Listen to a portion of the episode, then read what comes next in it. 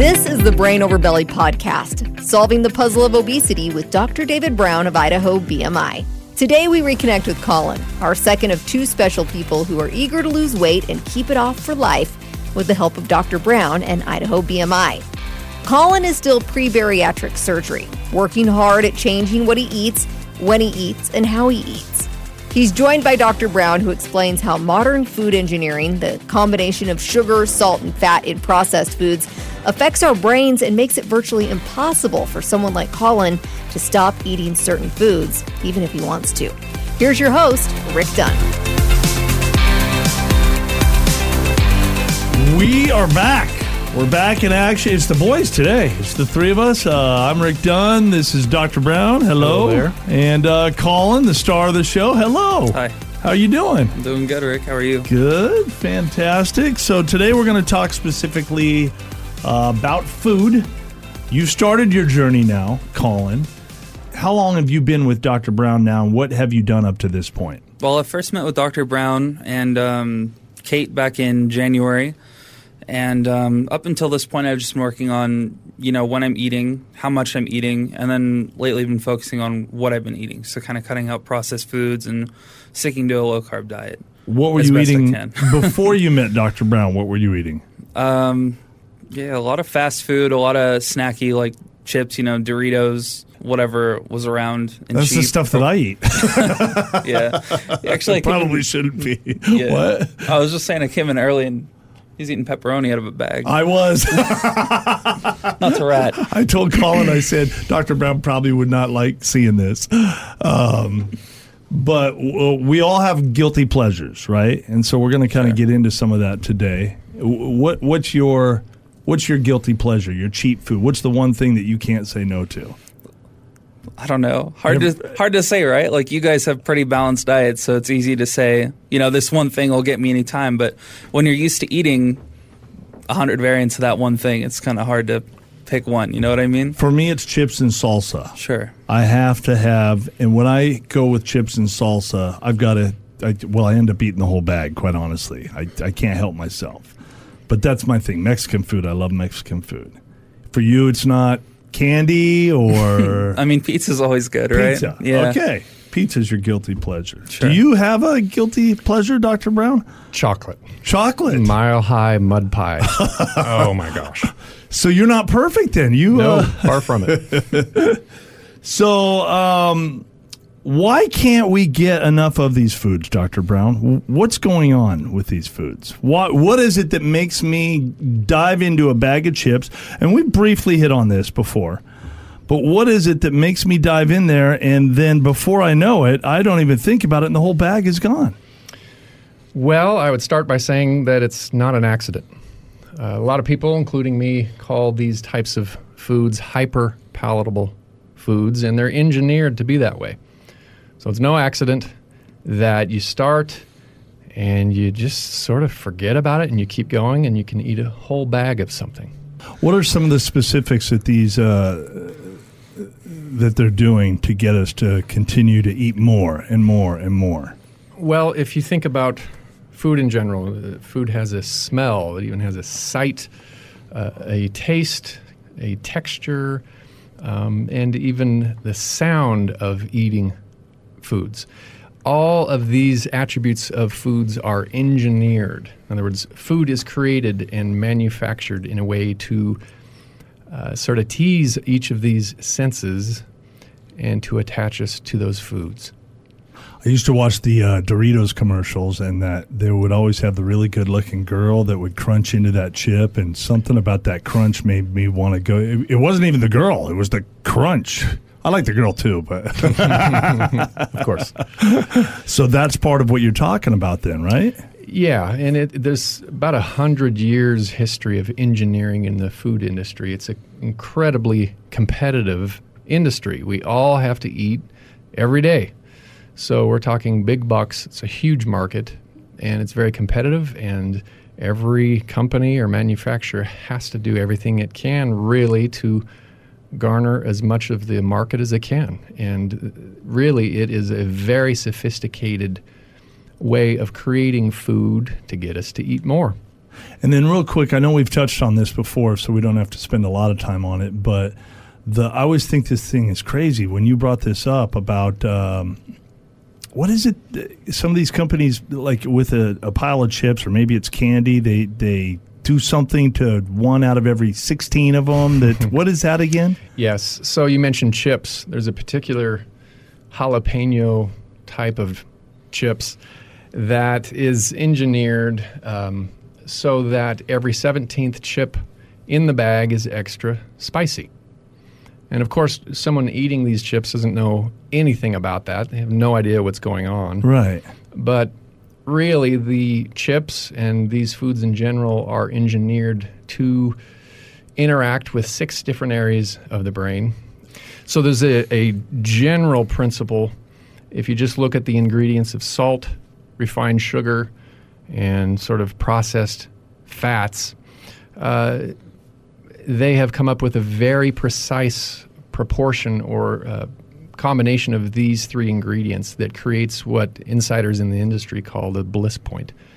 Um, and we all, all probably can relate to this. For me, you eat that mile high mud pie or have some of it, and it's just yeah it's great. You're making me hungry right now but so these foods that are processed and engineered this way, they do many things in the brain, and one is causing that pleasure type sensation, but they also alter the formation and retrieval of memories. There's this thing in the brain called the hippocampus, and it's in charge of encoding or forming memories as well as retrieving memories.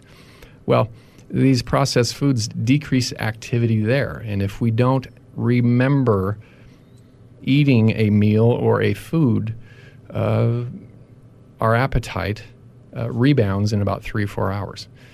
If we do remember eating and we are in the moment and we're paying attention, appetite is suppressed for about 24 hours after that. So, anyway, back to the jalapeno chips. Mm-hmm. Because of this combination of ingredients, we're really not forming memories as we go through that bag, memories of eating the chips. And it turns out every 17th chip is a little more spicy. And something we all can relate to, and a lot of people are familiar with dopamine. You get a text or something that's good news or something that excites you. You get this little dopamine release in a particular part of your brain. Well, if that comes as a surprise, you actually get more dopamine released. And so this company has figured out that at every seven, the frequency of every 17th chip, that extra spicy chip comes as a surprise. So you get more dopamine released, and the end effect is you, you're just more attached to the chips. You like them, you just keep going. does anybody do anything with pizza so Colin's food is pizza is there anything there or maybe the uh, the pepperonis or Well, it's again you can you can scale up the level of sophistication, and there's some just basics. Uh, You know, when you Oh, eat okay. a pizza, you got the bread, and there are so many things about bread that people like that we all like. you- Right. sort of the variety, but yeah, there's the sauce. They now put sugar in the sauce because of the effect of those sugars. So. There's some basic principles that you can find in just about any food that's been processed to any degree. So, Colin, last time we talked, you were just about to start on your journey. You've officially started now, correct? Yeah. What is the process that you're going through exactly? It's a little bit different than uh, Mona got right into surgery. It didn't take too long. You've got about six months total before you're going to be in surgery, correct? Um, looking about four months from now. Four Yeah. months from now. Okay. Towards the end of August, I should be getting ready to go. Yeah. So, what have you started doing, and what are you going to be doing here in the near future? So I've I've been trying to ease into um, eliminating these processed foods the best that I can. Um, now it's a lot easier said than done. In the past, I've been able to, you know, for two or three weeks, take a walk every day, cut out fast food entirely, and then, you know, at the end you're burnt out and you're like, damn, I really want a cheeseburger. Can I say that? yeah. Okay. um, If that's the worst thing you say, we're in really good shape.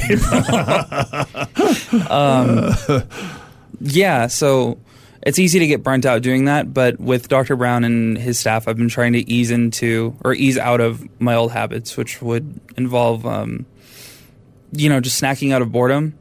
right. If you decide that you know you've been working for on this for too long and you need to take a break, somehow you wind up in front of the pantry. Um, So listening to your Yeah, body. Dr. Brown mentions that a lot. Listen to your body. Don't eat just because you want to eat. Eat when your body says you're hungry, right? Yeah, absolutely. And um, I've been doing a lot better with that, and a lot better at chewing, making like being conscious and uh, chewing.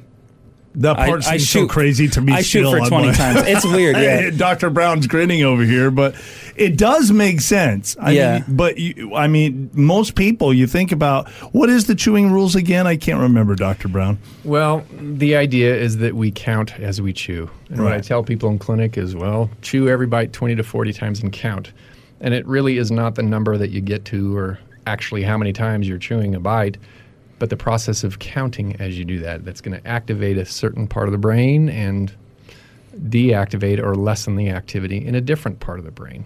Right. So you're slowing down. You're chewing. How much are you chewing again in between each bite? I bite? do I do 20 times. He said 20 to 40, so I'm at the bottom right You're- now. But we'll get there eventually. Work your way Smart up. man. Yeah. I like it. Yeah, Yeah. smart man.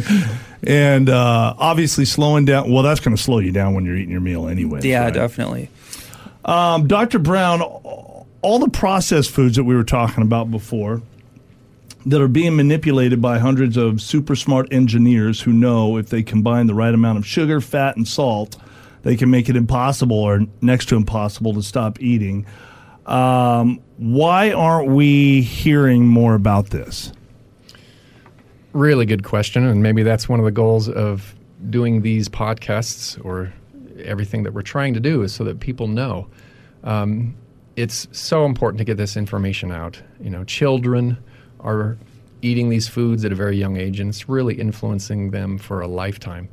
So that's my question too. Why is this, this not common knowledge? It's it's frustrating that it isn't. because uh, I think, and I'm not sure if you mentioned it earlier today, that uh, a lot of the businesses that are in charge of these foods are the same businesses that were in charge of tobacco, or they they were, or they are. I'm not sure. I'm confused. So in the early 1980s, two the two largest tobacco companies, Philip Morris and R.J. Reynolds, they purchased two of the top three food man- manufacturing companies in America, and you could see very much the adoption of the methods in marketing and engineering in tobacco products um, influence foods uh, increasingly from that point on. And, and we know this from insider information and Right. documents. It's, it's very clear. But that type of marketing and engineering um, really has taken over the food industry.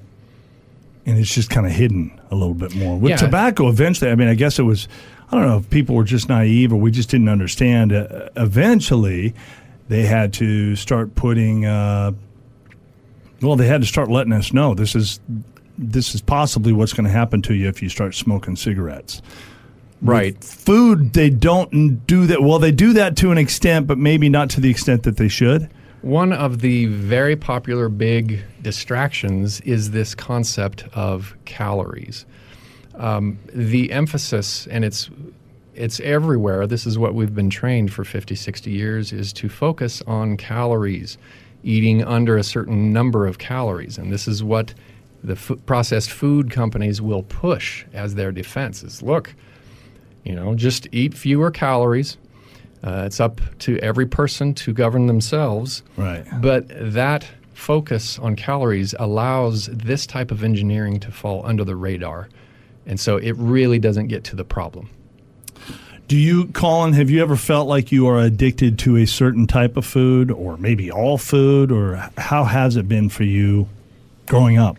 Um, well, I feel like I've mostly used food as like a coping mechanism, Okay. but it, it has kind of snowballed from there, and it's kind of alarming to like hear this news, you know, Right. um, because I've always bought into the narrative that Dr. Brown was describing that's pushed by the industry. You know, everybody is in control of themselves. We provide this, but you should be able to know how much to eat.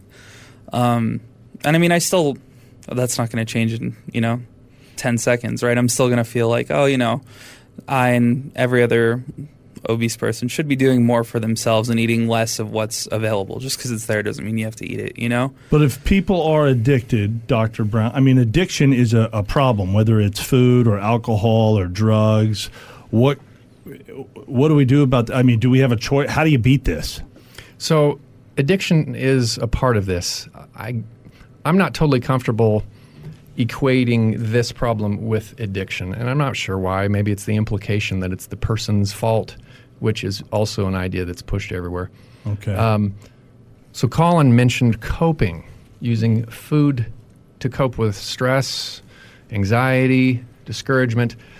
If you really look at that, what is it about eating something that gives a person the feeling that they are coping? Well, it's what the food means and what how it makes them feel. And this goes back to early childhood with the associations that we make between food and our environment and the different meanings in the context of that experience as a young child.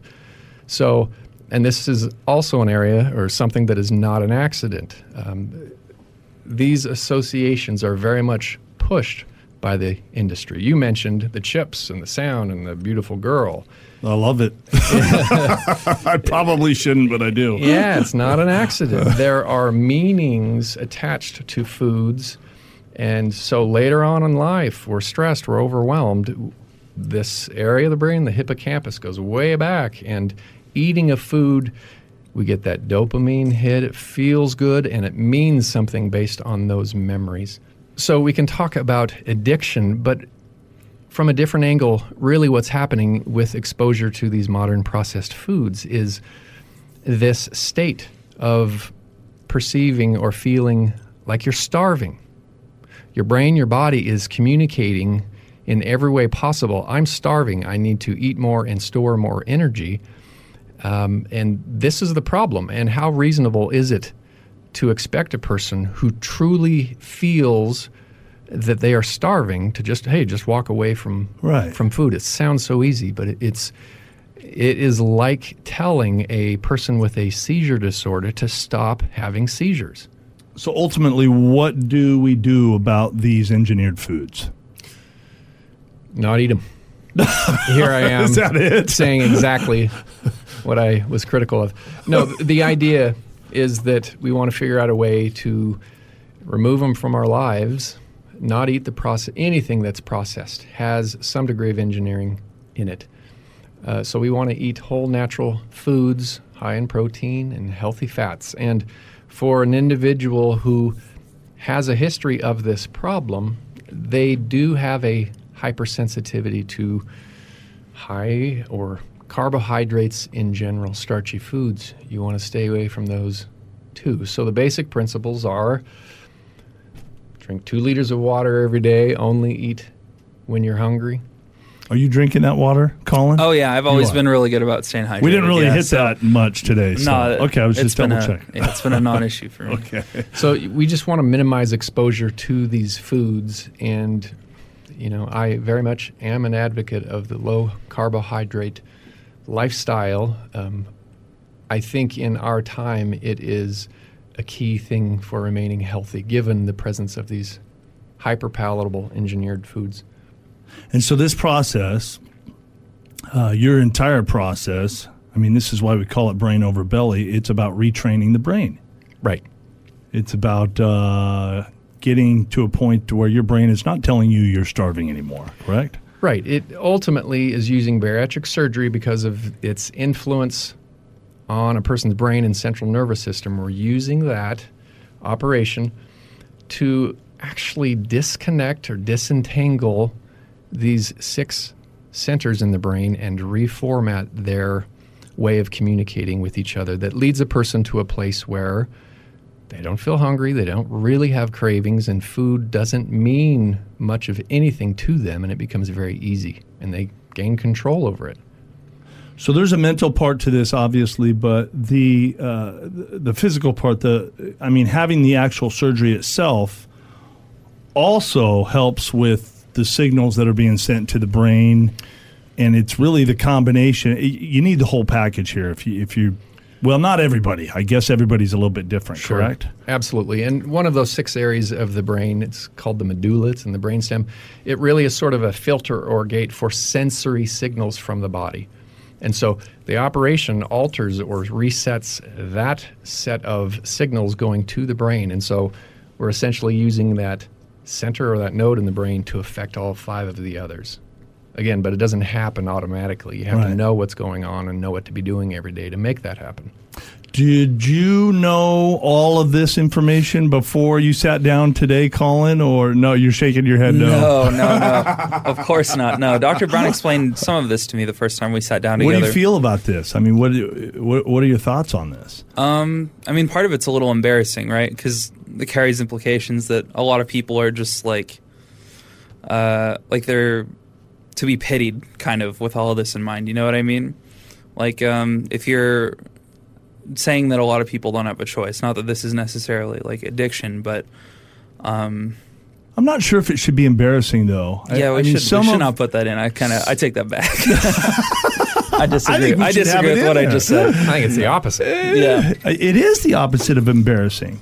Right. Because truthfully, I, I think there's this perception that people that are overweight and uh, that they're slobs or they can't control themselves or they Mm-hmm. uh, they've never been on a diet or they've never got outside and ran. And that's a misconception.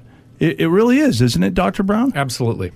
But yet, that's what the message that is sent to all of us essentially constantly. You know, 42% of Americans are obese.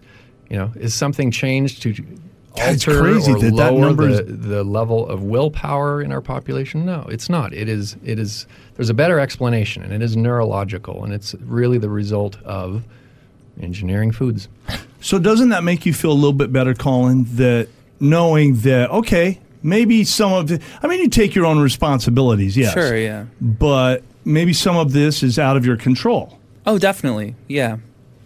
And you know it's out of your control, and uh, that's why you're going through this process so that you can regain control of your life. Absolutely. I mean, I did figure something was wrong, right? Because I've tried, you know, fad diets, sugar busters, lean for life, um, just like crash.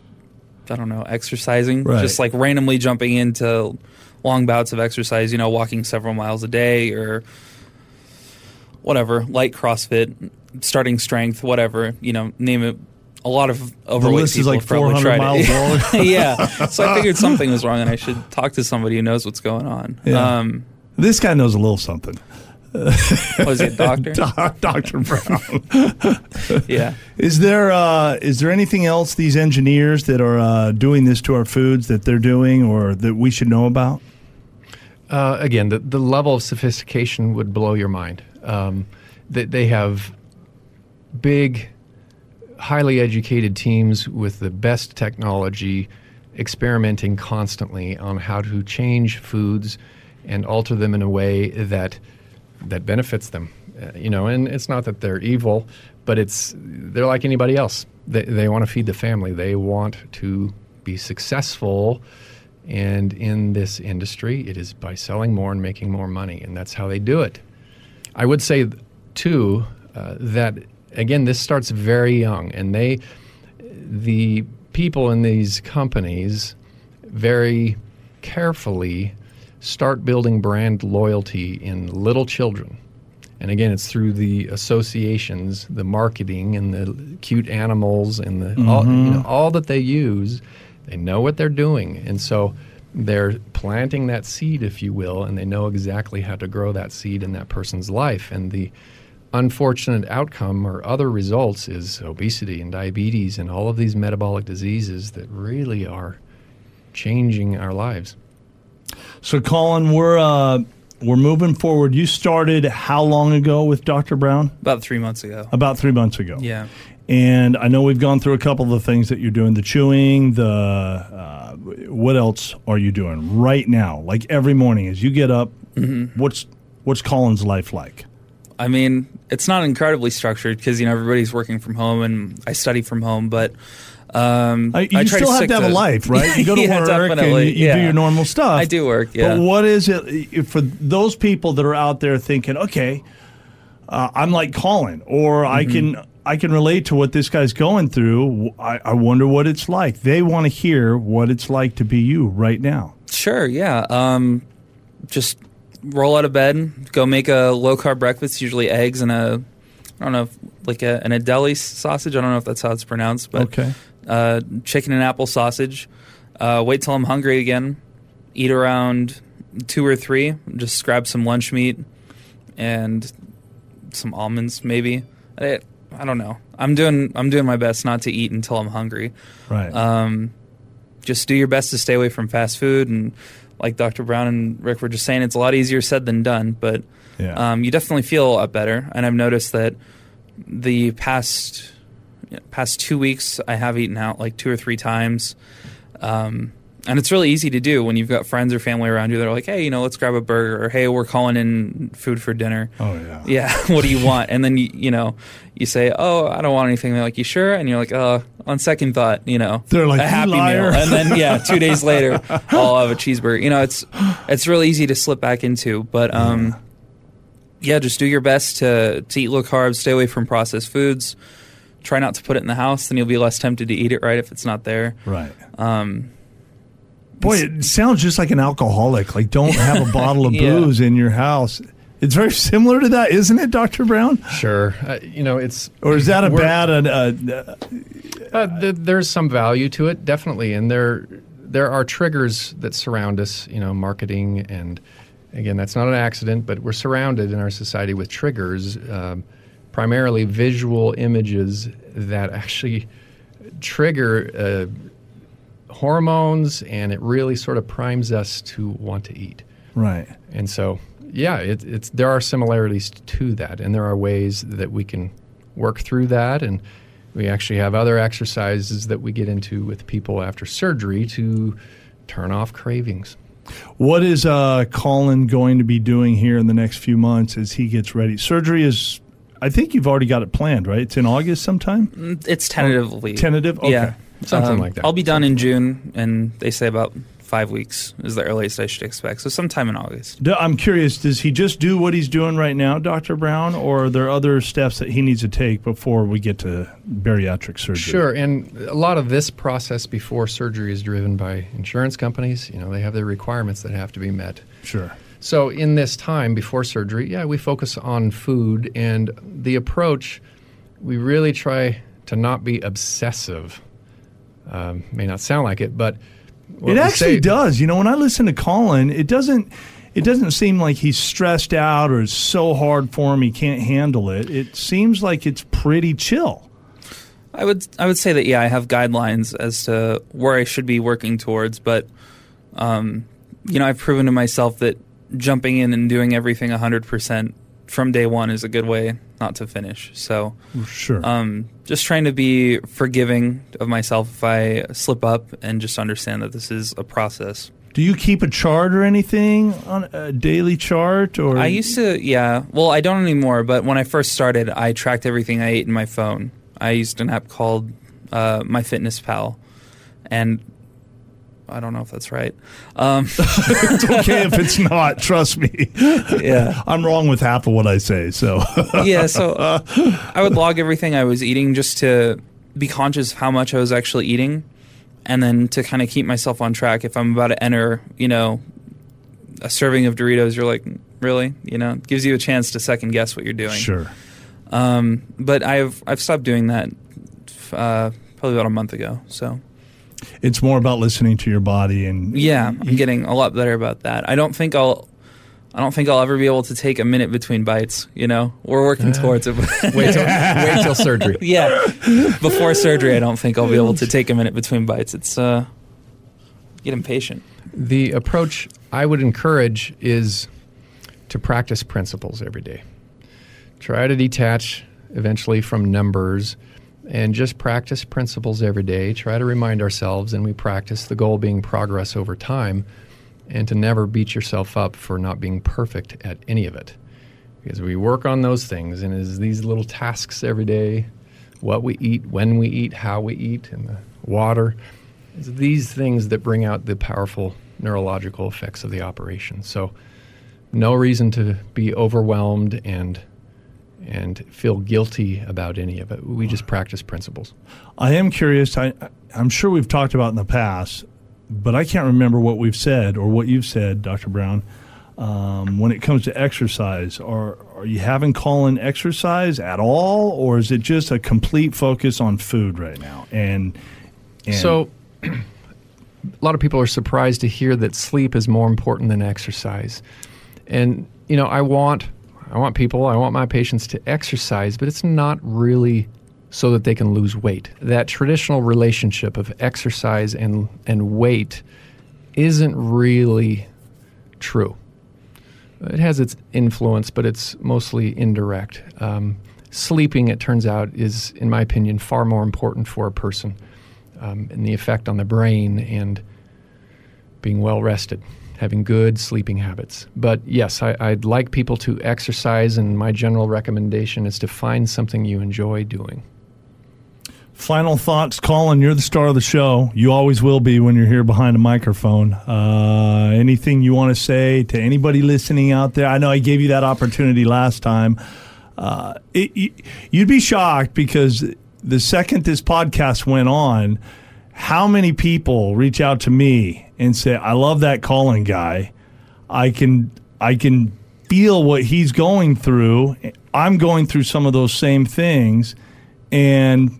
So I know you feel like sometimes, you know, what do I have to say? You know, it doesn't make much of a difference. Trust me, it does. So do you have any final thoughts? I will say I'm very grateful for the process and for Dr. Brown and his staff um, being pretty much constantly available, um, and their willingness to answer any questions that I have about the procedure, um, whether it be you know risks involved with bariatric surgery or um, any small goals that we're trying to meet along the way, or uh, you know even down to the nitty gritty of insurance. It's it's nice to have what feels like constant support from what's just supposed to be your healthcare provider, right? So. Why do I I feel a little sarcasm coming out? no, no, no, no sarcasm at all. I um, I had, I had previously seen uh, a weight loss, like a management uh, doctor as well back in San Diego, okay. and they were very hands off. They were just like, you know, subscribe to Atkins or Weight Watchers or whatever. Get all the food out of your house and just start from scratch there. And Good luck. We'll see you in com- a year. It's yeah, exactly. It's a completely different environment. Um, so if anybody's looking, like if they can't, if they don't have a supportive group around them, I would say it's great to have. Fuck that. Never mind. Cut everything out. I got nothing to say. We're keeping it I'm, in I'm now, trying. man. I'm trying so hard. I'm trying so hard to push something out. I got nothing to say. I really don't. That's what makes podcasting so great. Yeah. Is we all just throw a whole bunch of garbage out there and who knows? Yeah. Well, I really appreciate the fact that you're doing what you're doing to be the best you that you can be, Mm-hmm. and that you come in here every once in a while and fill us in on how you're doing and, and where you're getting to. Uh, I do want to get some final thoughts from you, Dr. Brown. We've talked a lot about food today and some of the, the engineered food, the processing that goes in the foods, and some of the negatives. And I I think it's important for us to be enlightened because I tell you what, the second you brought that up, even though I love that bag of chips, I do think about it now. Like, which one is that one in 17? Can I get rid of that one? Uh, any final thoughts, Dr. Brown? I would just say that every person has a great story. And it's just a privilege to be a part of that and to see people succeed and become the person that they were born to be. Well, thank you so much for coming in today. Thanks for having us. Colin, again, you're the star, my man. We really appreciate you. Stop saying that. You are. It's gone in my head. yeah, well, let's I'm not just- go I'm there. joking. I'm joking. God bless you, and uh, thank you guys again so much for coming in. Thank you.